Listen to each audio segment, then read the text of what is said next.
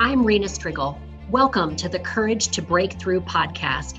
Each of us has an exceptional ability to impact the world. We're here to make the world a better place by living life with awareness and fulfilling our unique purpose.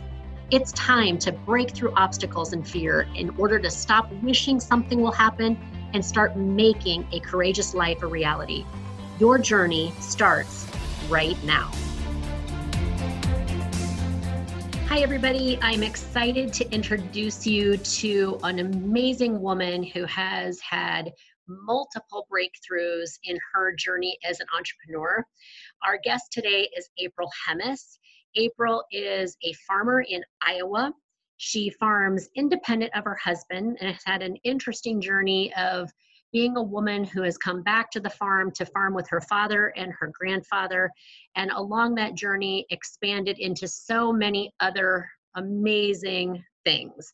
April currently serves on the United Soybean Board, along with many other boards. She has formed a group of women who have gotten together for many years to learn more about marketing of corn and soybeans. She is a passionate advocate for young people who want to serve and to be of service on boards, as well as being an award recipient of the Trailblazer Award, which is a, an award that is given by the Farm Journal magazine. So with that, I'm very excited to introduce you to April. Okay, everybody, I am so excited to be talking to April Hemmes today. And April, I have known for about a year now, almost I know, a but year. But doesn't it seem like forever? It does. Like, okay. We've really gotten to know each other well in that time.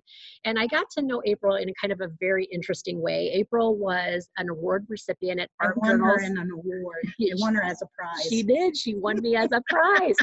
And so we established kind of a coaching relationship with each other. But one of the reasons why I really wanted to have April on this podcast is because April has had an extraordinary life of living kind of on that front edge of living courageously, of being a trailblazer in the field of agriculture and in terms of women leadership.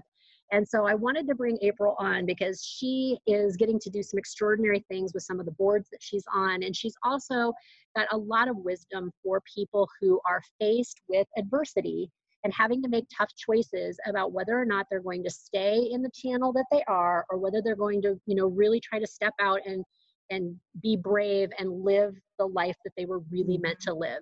So April, if I were to ask you, you know, what do you think are, are some of the key things from your experience, you know, particularly as we think about, you know, young leaders trying to step up into, you know, the opportunities they want? What are some of the things that you feel are the, the biggest barriers, and maybe some of the suggestions for breaking through those? I think our biggest barriers are ourselves. You know, we say, oh no, I can't do that. I don't have time. You have twenty million excuses, especially women in agriculture, because family comes first, period, end of story, you know. So they don't want to find the time, you know, and that's where, I, I mean, I started, my family was young, but I was on the, I was on the state pork producer board, and I did a lot of other things, but you know, then when the family got a little bit older, I pulled back to local leadership, you know, and then as they could drive themselves and other things, then off off to the races I went. Mm-hmm. But um, really, it's finding time and, and believing in yourself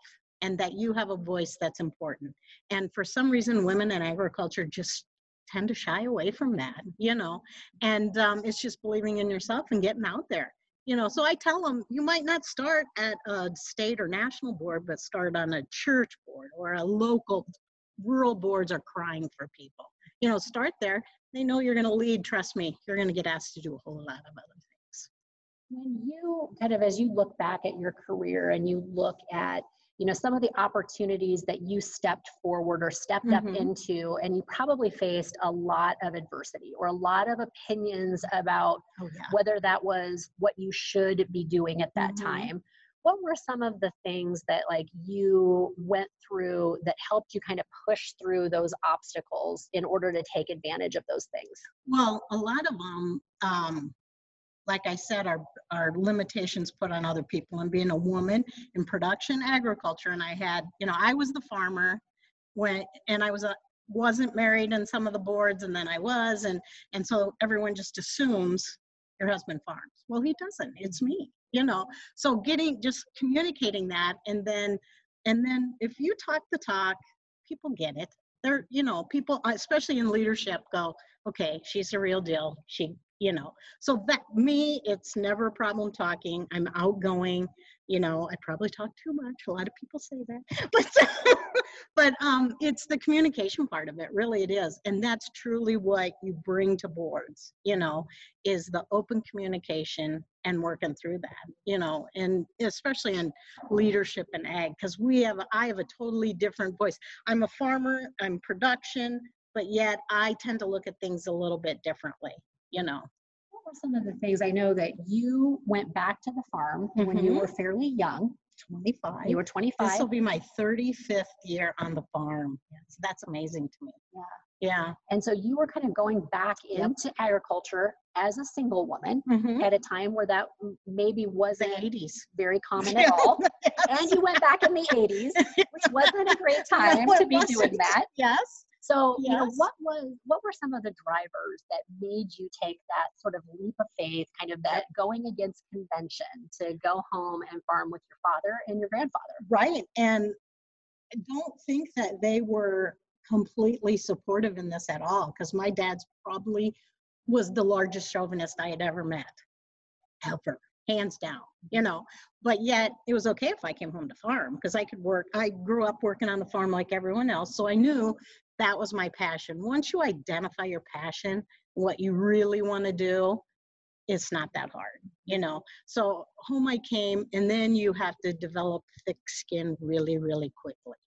You know, when people say, oh, it's nice you're helping your dad on the farm. Or, you know, once, I remember one time a guy came and he was doing some custom work for me, and he goes, well, I'm going to go do something else, and then I'm going to come back. Well, he knew it was going to rain, so did I. I said, I was so proud of it. It was the first time I stood up and said, no, if you leave, don't come back. You know, if that's your choice. I always gave them, it's like the kids, mm-hmm. this is your choice, but if you do this, this is the consequence. Mm-hmm. And I was so proud of myself for that, you know, because after that first time, after standing up for yourself or what you see, you know, should happen or the way it should go, you go, well, that wasn't so hard, you know, and then you can, you know, off, and then you really are off to the races. Mm-hmm. So you were able to sort of shift dynamics by just setting your own sort of boundaries yep. for how people were going to be able to interface with you. Well, and interfacing with generations, my dad and my grandpa, you know, mm-hmm. my grandpa would say, you can't do it like that. Dad just did everything grandpa did. And I was the, you know, oh yeah, we can do this different. So, but I always had to prove it. So knowing that I didn't just have to say it, I had to prove it. And once I proved it, whether it went right or wrong, you know, that was it. So um, it's, you know, it's the old growing up, the hard knocks, but you know what, that's what makes us who we are, yeah. you know. So as you went through that journey with your grandfather and your father, mm-hmm. and you were getting quite a bit of pushback, it kind of sounds like, pretty much. What were the things that kept you encouraged or kept you going? Mm-hmm. Did you have outside mentors? Were you, or did you just sort of have this own internal driver yeah, that you were going to win? Stubborn as heck. That's no, I think it goes back to the passion of what, you know, I had identified, this is really what I want to do.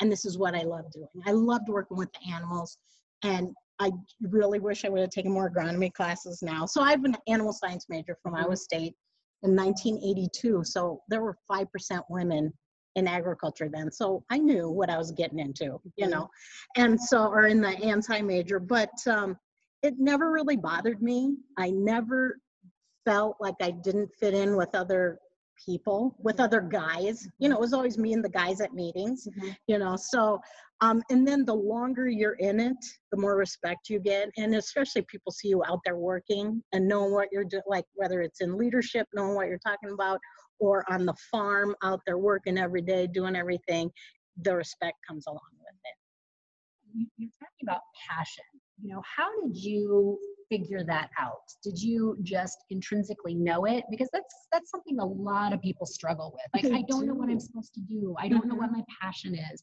I don't know if what I'm doing is what I'm supposed to be doing.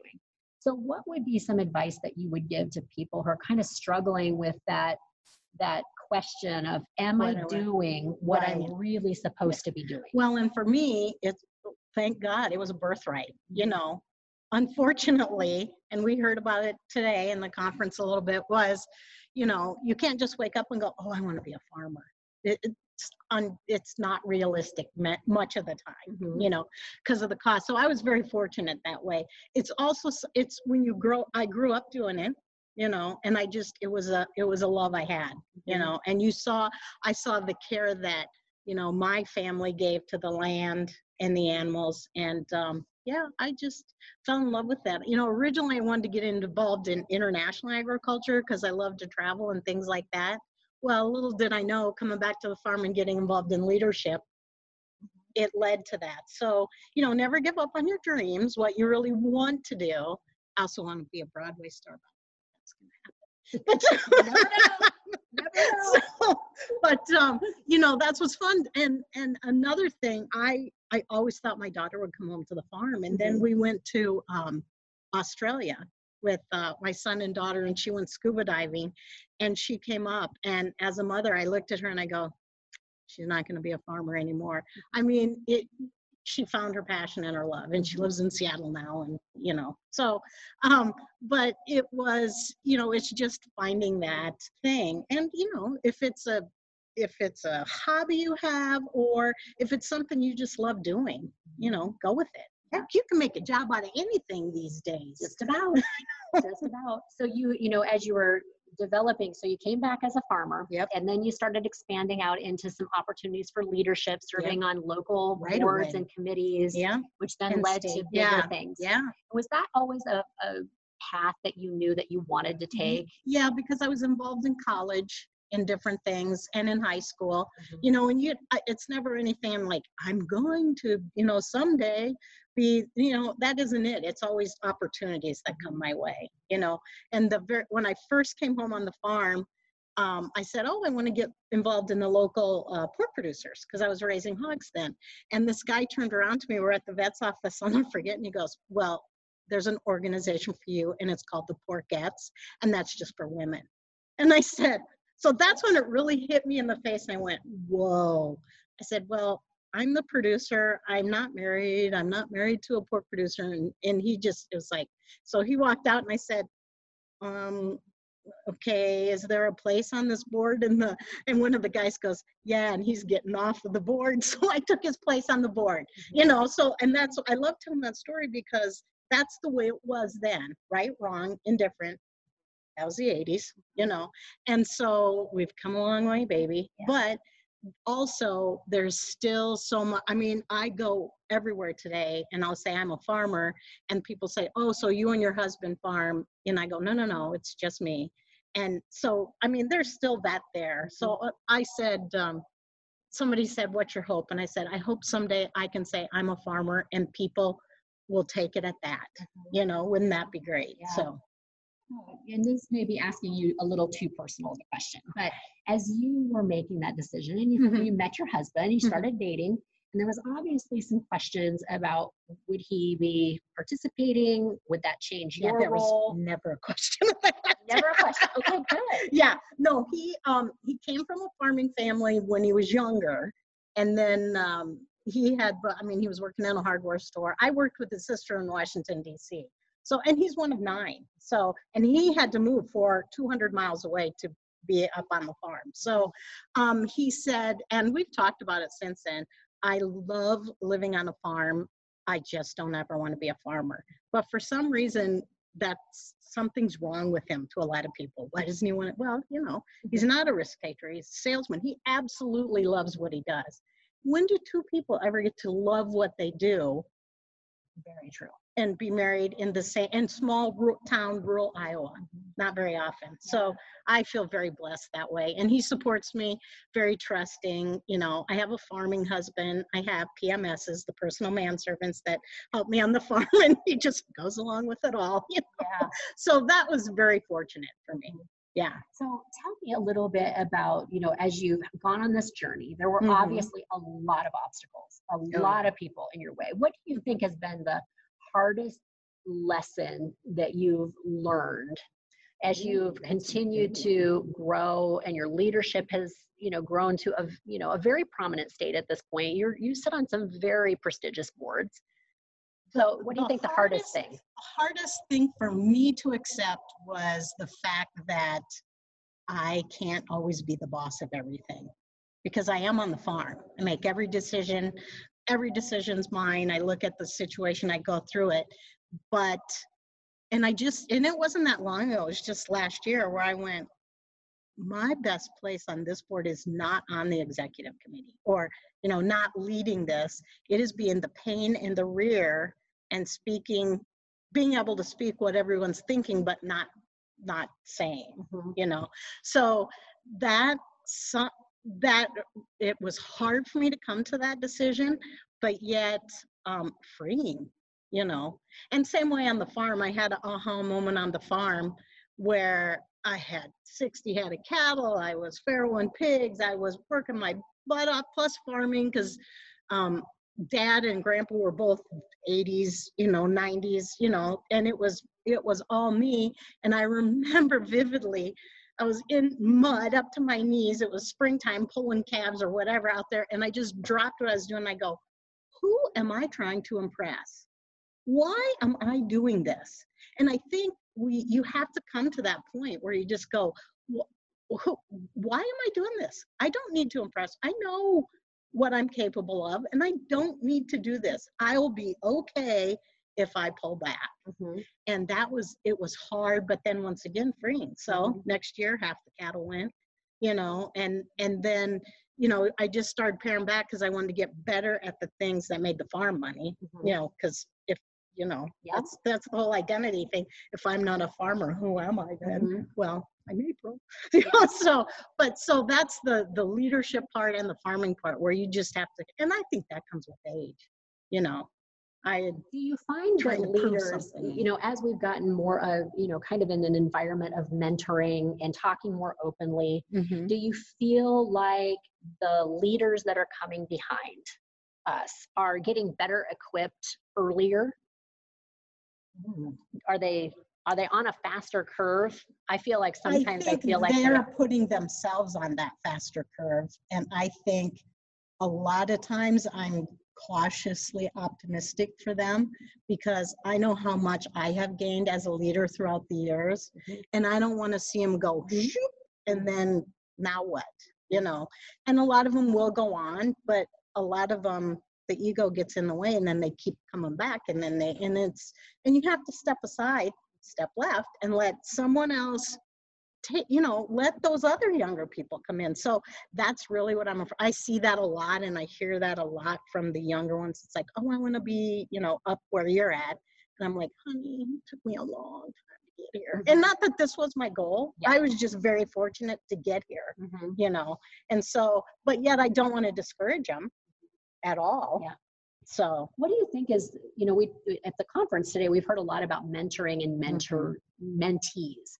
What do you think are, you know, some of the most critical things for, you know, two things, you know, people who have sort of found their purpose and their passion mm-hmm. and people who have not, right? How, you know, how much did you reach out to others for guidance as you were coming along your path? I didn't, isn't that terrible? No, but there weren't that many women mm-hmm. in leadership then. Mm-hmm. And not that I had to be a woman, because I, one of my mentor, mentees, whatever, is a young man who I see, and that's what I tell people. I don't care if it's a woman or a man. You know, if you see a leadership opportunity or possibilities in somebody, mm-hmm. go with it. Mm-hmm. You know, and and just let them know this. This is what I did. You don't have to do it. Mm-hmm. You know, but this is, you know, and these are the opportunities I got along the way. You know, and and um, it's really helped the one. And what's even better is when they call you and they're so excited. You know, oh, listen what I did, blah, blah, blah, blah. Mm-hmm. So, you know, I saw, well, I grew up with, you know, women working on the farm and not getting recognized for it at all, you know, and they still do now, you know, they're in the background, but they're doing a lot of the work, right. You know, and a lot of times, you know, my position is to give them a voice. If I have to be the poster child, mm-hmm. you know, but um, it's, so that's kind of where it was. But I also looked at um, men in leadership roles who, and not even so much leadership roles, but the old farmers loved me. you know, and they would tell me stuff and talk to me about, you know, things. So, you know, that's fun because their wives always worked on the farm. So they were used to having that. And my generation and my dad's generation who went through the eighties, their wives had to go to work, and spouses, I should say, had to go to work to make the money to keep the farm a lot of times. Yeah. So, um, and then, yeah, guys my age are sometimes threatened by me, I'm told, but too bad for them. But I have a lot of great friends that aren't, you know, you get on boards and then you form those relationships. Yeah. And that's what's fun, you know. I think that's a really critical point because, you know, even if you're not in a farming business, but you're you're running a business, you're an entrepreneur, mm-hmm. a lot of times those sacrifices that are done with, you know, husband and wife teams where you've got to make sacrifices to keep the business vibrant until it can right. get to the next stage or mm-hmm. the next economic cycle. I think that's a really critical point about just the teamwork that occurs, even exactly. if there may be one person that's kind of seen as, you know, more invested in the business. Right, right. Well, and that's why, and it's so hard for me, but I would say my husband and I, and that, and that took me a long time to get there, mm-hmm. but he is just as much a part of it as I, that was really hard for me to say, but it, it's true because you can't, it's very hard to do it without that off-farm income for me, for my operation, mm-hmm. you know. So, yeah. um, yeah, just to keep them in mind and in the loop, and yeah. If you could give any words of wisdom to people who are wanting to expand beyond their businesses or beyond their career path to serve in some capacity, right? Mm-hmm. What would be some advice? Because I know that there are people that go out there and just like the idea right. of serving. They just want to sit. And they and, and they like they're having their name right. on whatever that thing is. But what would you Let's just having a conversation about that yeah. today? What would you, you know, really offer up as advice to mm. people who are are thinking about embarking in some mm-hmm. service? Right, right.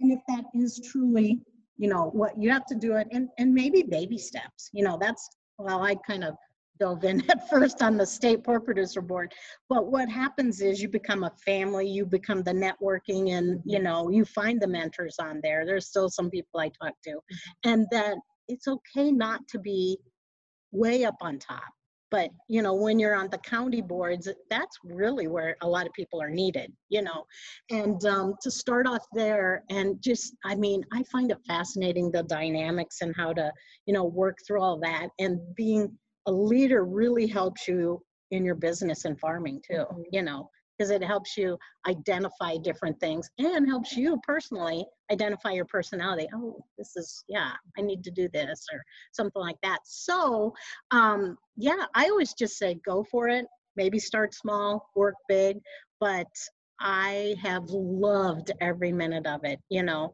our Um, on the board I sit on there, they decided not to have a Christmas party. Well, the board got together and decided we're having our own. Mm-hmm. So, so we're getting together, but I thought, you know, this wouldn't happen ten years ago.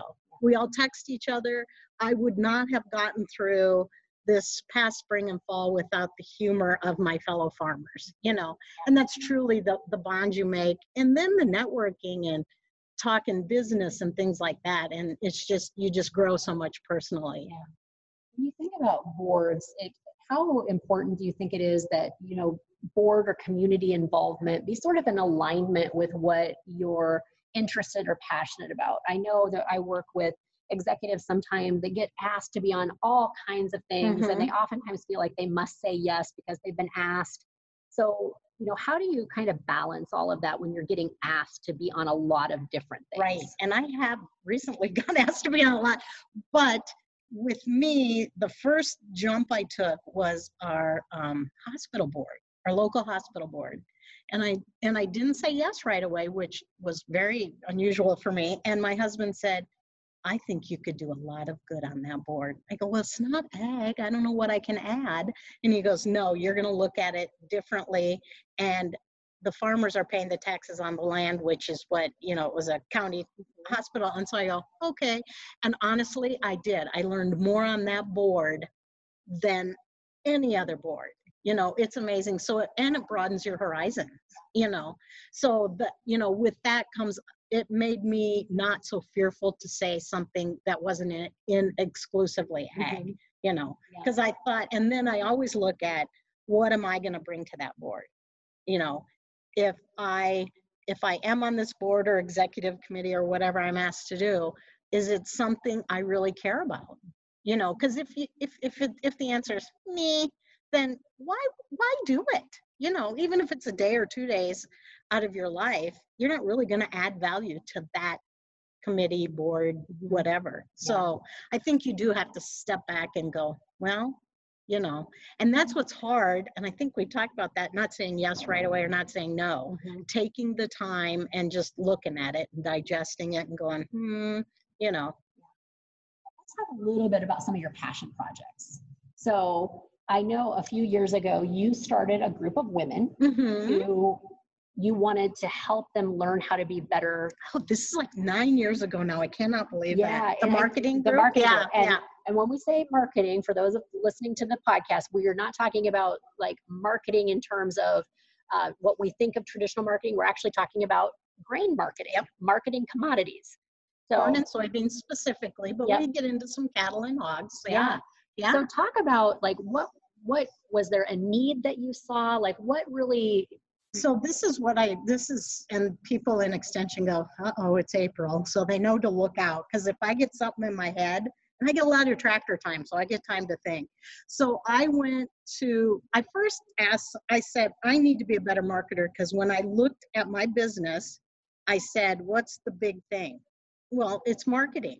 It, that's where I make my money or break my money. And so I go, I need to pay attention to this more. So it was purely selfish, you know? And so I said, what do I need? I want other people around me. I want other women because I knew they would share and be, and not be, not bring any egos to the table, if you know what I mean. Mm-hmm. Sorry guys, but you do. And, um, and then I knew I needed a place where we could have internet access and things like that. So I went to our local extension guy, and I'd known him longer than my husband. And I said, and he was also involved in a project where they did women's marketing. So I brought my people to the table. He brought his, and nine years later, we're still meeting, you know, talking that, and we have guest speakers come in and stuff like that. But what it has formed is a family, you know. How many women over the course of those nine years, how many women have stayed with you since the beginning? Do you have any? Yeah, I bet I would say like t- between ten and fifteen of us. And if they haven't stayed, they've gotten older. They were driving an hour and a half or two hours, some of them. Mm-hmm. It's like, no, I had hip surgery. I mean, they would call with their medical excuses, you know, and I go, it's okay. You know, so we send out, you know, stuff, but yeah, to have them drive for an hour and a half. I just had somebody here today say, do you accept guests? I go, heavens, yes, you know. So it's, um, you know, people come and go and stuff like that. But we've had one young lady who we've, uh, she's had all four of her kids while she's been on this and, and brings them and they run around. And I, and I laugh because I go, if this was all men, they'd be screaming, you know, they would just go, get that kid out of here. And we're like, oh, here, have a banana or here, have a donut, you know. So it's just fun to see the di- different dynamics. Yet we're all going, okay, you know, we're looking at the at the board or what we're talking about mm-hmm. and if it's options or making our grain marketing plan. So it's fun to have um, like-minded women in the same room. You know, we, we all know what we're talking about, but what's been most fun for me with that is watching the women grow through the years and really become leaders and more independent and feel more confident. And isn't that terrible? I mean, I don't know, it's, it's not terrible, but I just get, that's what really awesome. Made me so happy. That's awesome. You know, I mean, it started off all about me because most things do, but, um, but to have it, you know, turn out um, that women have really shined in through in that. And uh, what fun is that when you can help others? Yeah, I think that's great because you've started, you started with that group, but now you've got another initiative for young ones yeah. that you just started this year. Yeah. So talk a little, yeah, talk yeah. a little bit about that project. So I went to our local school. Once again, this was nagging me in the back of my head. And I said, um, listen, I know a lot of people and I want to keep young women in this area in Iowa and especially in the sciences, the STEM program. So what we did, we coupled together, and then I get the people, and then they, and we said seventh and eighth graders specifically, and then they come in and talk over the lunch hour. So our first one was Julie Kenny, Iowa's Deputy Secretary of Ag, and she just blew them out of the water. I mean, they just loved it. And we've had, you know, a succession of others, and I have some others lined up, but since we had such a lovely fall, but um, the, the most fun one was, and it all comes through leadership and stuff like that, was um, Emily Ellen. She's a Food Network celebrity chef, mm-hmm. and she does a lot of work for the United Soybean Board. So I said, would you do, you know, would you do this? You can Zoom in. So we did a Zoom meeting to see those kids' faces, like, she's on T V, and to see her give and talk to them and, you know, explain, and, and just to let them know, yes, those people are for real. You know, she took the camera, showed them around her house, and, you know, just to see their faces. And it really was, it was so much fun, because it's like, yeah, she's a real person, you know, and, and just to have them have that connection, and to, for her to explain her travel and her journey to where she was. She goes, I never went to school thinking I was going to be a celebrity chef. Yeah. I mean, she has a doctorate in psychology and, you know, some other stuff. Yeah. You know, she's a very intelligent woman, and then ends up, you know, she goes, it just kind of was there. She has some food degrees too and stuff. So to just to let young people know in rural Iowa, hey, this is all possible. And there are local businesses that really, really need you. And you can make a really good living doing it. And that's what I wanted to show them, you yeah. know. One of the things that I kind of see as a, as a pattern is that you get an idea, or you, you see a need, mm-hmm. and then you figure out how to get people involved in solving that problem. Yeah, a lot of times I don't give them a choice. I'm well, that's okay. That. That's called influence. Okay. That's called influence. Oh, that was the word. But, you know, I think that... I thought it was bossy. Right? Well, yeah. Okay. That could be another word for it. I like influential. Yeah, okay. But, you know, if, if you think about, like, all of the people that are in the United States that are, mm-hmm. you know, working in their area of, you know, sort of their area of influence or their area of expertise, and they see yep. problems. And I think one of the things that people sometimes see the problem, but they're not they quite don't sure. take the next step. Right. Yeah. So, you know, what... I know that you've got a personality that will take that next step, and mm-hmm. it's fairly easy for you to do that. Yeah. But if, as you've looked at, you know, work with others, what, what do you think are some of the sort of key success factors, and how do you take an idea that's in your head and get it put into motion? Well, and you have to first decide, is it worth a fight? You know, if you get said, and I've had some things that people are like, no, or there's an older lady I, I use as an example. I never want to become her, because everything I used to bring up, she would go, no, we've done that before. No, we've done that before. Well, when did you do it? Well, it was like ten years ago. You know, okay, that was the seventies, you know, or, you yeah. know, so, so if you have to be respectful to those people, but yet go, okay, you know, and take time to see the path. Mm-hmm. Well, this is really where I see this going, you know, and if it doesn't work, you know, we'll let it go, you know, but, but really, are you going to commit the time to it? Because sometimes it might only be your passion. And I run into that a lot, because I'm interested in farming stuff where a lot of other women are like, I don't really care about um, what fungicide you put on your corn this year. I'm like, well, but it did so good, you know, so, so I have to go, okay, maybe I'm not the best person to be on this advisory council about this or whatever, because I look at things differently. But, you know, so that, you know, it's, it, it goes back to time and commitment and passion. You know, mm-hmm. what you, do you really think it's important? Or do, are you the only one that thinks this needs to happen? So, so how far? I don't think that answered your question. Well, I was going to say, how, no, I did, but how far into an idea do you, are you able to evaluate where you've maybe got something that's worth pursuing, or where maybe you're the only person that's kind of passionate right. about that? And how far into that do you go? So I kind of think about it like I'm in the tractor, you know, or something like that. Mm-hmm. And then I'll ask other people that mm-hmm. who I think would be interested in it. Mm-hmm. And if they, if I get a me or something like that, then I go, okay, you mm-hmm. know. So, and you, ha- and even if you're so passionate about it, and I have a friend who was like, you have to do this. I'm like, yeah, no, I don't, you know, so you have to come to that, you know, conclusion. Yeah. It's okay, yeah. you know, yeah. or maybe I'm not talking to the right audience. You know, maybe there really is a need. Mm-hmm. So, you know, yeah.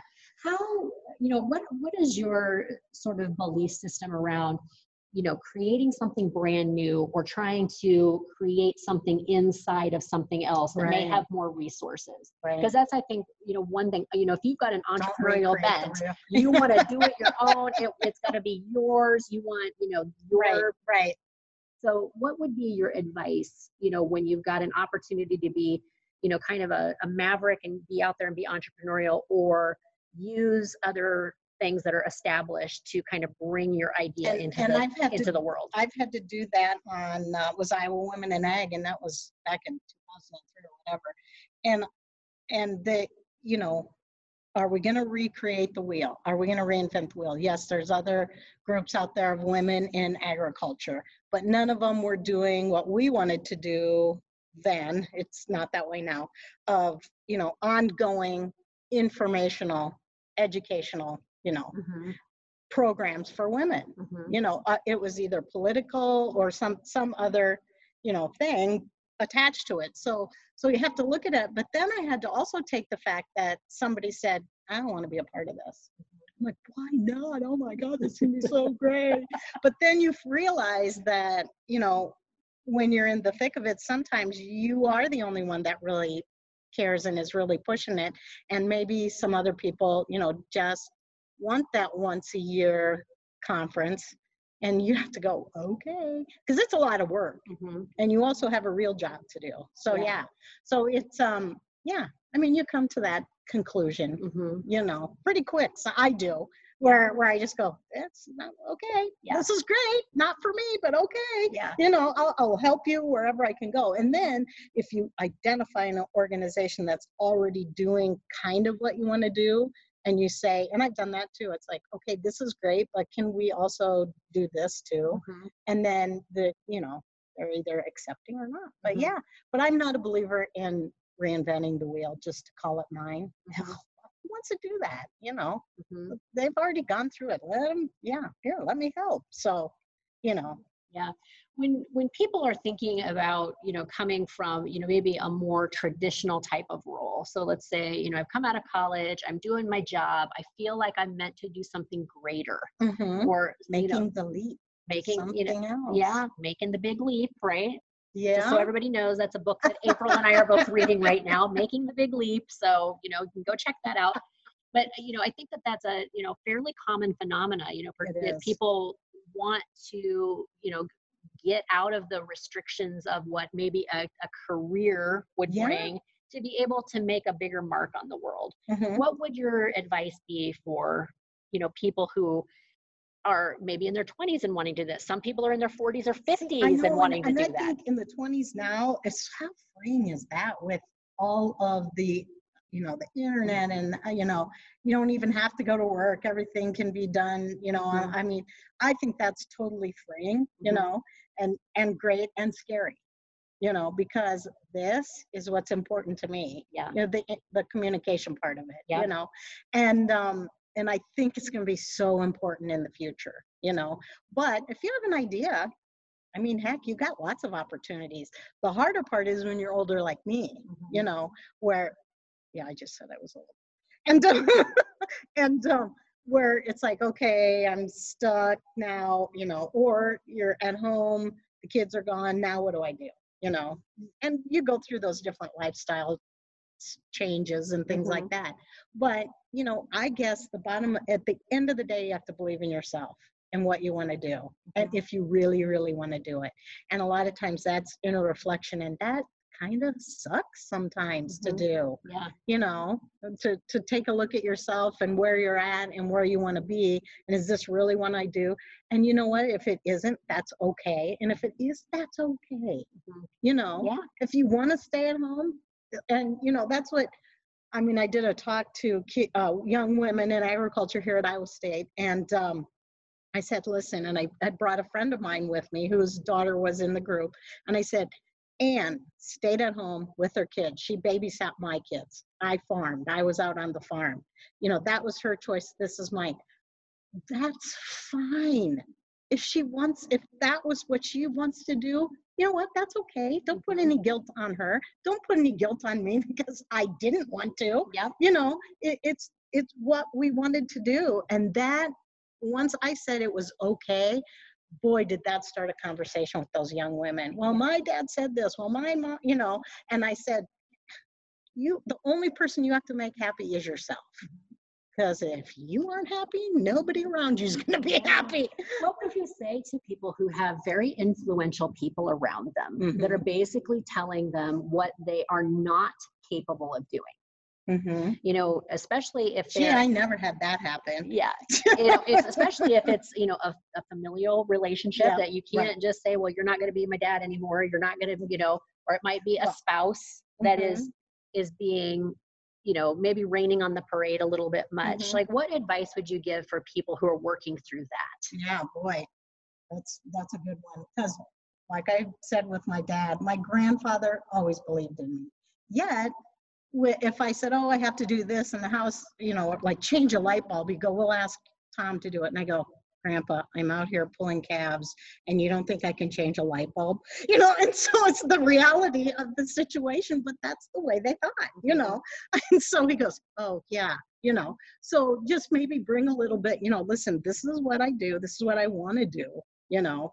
And because I always, girls can't farm, I heard it all, you know? And yet there I was out there doing it, you know, because it's the people who put those restrictions on them. Mm-hmm. So um, if it's what you want to do, just do it. And mm-hmm. but have the nice conversation. I do it in a joking way, yeah. you know, and working with a family is not easy. And my dad and I would butt heads continually, but I knew the next day he was going to be there again. And so was I, mm-hmm. and it would start all over again. But He he was a he was an apologizer. He always knew when he did wrong and he apologized. So, you know, we always came to an agreement, sometimes later rather than sooner. Yeah. But you know, that's what that's what really helped it. Yeah. And talking through it. And that's what I've had a lot of families, guys who farm with their dad go, I don't know how you do it. Or, or you know, I couldn't farm with my dad. He goes, but you talk and we don't. And I go, bingo. It's the communication part. Communication, keeping. And they done those old guys don't want to talk, yeah. but tough. Yeah. I didn't give them a choice. Yeah. So, did you find, you know, do you find that if there is a way to create like support systems outside those close relationships, is that do you find that to be important, or oh, do you really feel yeah, like the most critical thing is kind of just knowing your own internal compass and dynamic and being really in tune to what you're committed to, like you alluded right. to. What you're earlier. Committed to, but you also need the outside support. So I have the seventy-eight sisters. You know, there's five of us who graduated high school together. Yep. Were we always very, very close? No, but we are now. You send a text out, boom, you know, mm-hmm. same way with, you know, the boards I'm on. There's a certain groups or times I've traveled with other people, you know, you get that connection, but you get that support. The marketing group is another one, you know, and I think women tend to go there too, the networking, the mm-hmm. groups, you know, and I think that's so important. And it's not necessarily a cheerleader, but just ha- knowing you have someone else there, yep. you know, who yep. has your back. Yep. Yep. So, you know, as kind of just some some final thoughts as we wrap this up today, and I just mm-hmm. really appreciate, you know, that you took time. And we're at a conference, by the way. We have snuck into a room to do this podcast. But, you know, as, as you think about, you know, just your journey and mm-hmm. all the things that you have been able to accomplish and, you know, the advocacy that you've been able to have for others, you know, not even just here in the United States, but also overseas. You've mm-hmm. been a huge champion for people who have wanted to do you know something. How hard this is for me to I hear know. You talk like that. I but know, anyway, but you have been a huge champion. Yeah, about you know people even overseas bringing mm-hmm. that you know words of encouragement of helping people see beyond the current situation right. into a more dynamic future. So, what would you say as you know kind of a parting words of wisdom for people who are sitting kind of right on that precipice of, mm-hmm. of deciding, am I going to stay or am I going to take the leap into yeah. my true purpose? What right. would be your your um, words of advice? I to have them? Never, I've regretted a lot of decisions I've made, but as far as doing the next thing, you know, after I looked back and went, okay, then I just went for it, you know, and never regret it. You can't look back and go, oh, And if it's a board, get off the board, you know. Mm-hmm. But um, the, the chances to travel and meet people and talk about what I do to other people and share what I do, there's nothing more passionate than a farmer talking about their farm. Mm-hmm. I mean, good heavens, you know. So, um, you know, just if you really, if it's in the back of your mind, is you've been, it's been nagging at you, you know, you really have to decide, okay, go, you know. Yeah. Listen to the voice. Listen to that voice. Yes, I do. Uh, and and um, like like I said, sometimes it's going to work out, sometimes it isn't, but that's okay. That's part of growing. You know, that's part of the journey. Yeah. So so you really look at those situations not really as failures, but really as opportunities to oh, to heavens. learn and leap. Like leap off especially of that into the next on, thing. Especially on the farm. You mm-hmm. know, I guess that's probably where that comes from.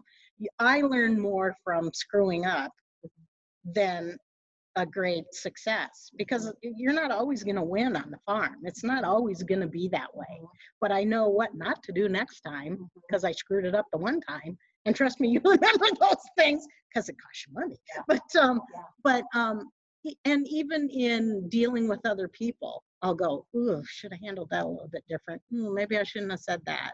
And you put that in your back pocket and, you know, you go, you go from there. And that's in, you know, whether it's with family or anywhere in mm-hmm. leadership, you know, mm-hmm. you, you just, ha- it's just, a, it's a great journey. Yeah. So learn and leap. I love that. So I think we're going to wrap up the podcast with that. Thank you as always, everybody, for listening. And April, thank you so very much for taking time out of the conference to come and, and hide out with me in our room and this record this. It is mm-hmm. awesome to see you. And we'll see you next time on The Courage to Breakthrough. This is Rena Striegel, and you have been listening to the Courage to Breakthrough podcast. Please visit my website at rena striegel dot com and find me on Instagram, Facebook, and Twitter. If you haven't yet, please go to iTunes and subscribe, rate, and review this podcast. Join me next week for another inspirational episode where you will hear how real-life people just like you have discovered the courage to break through.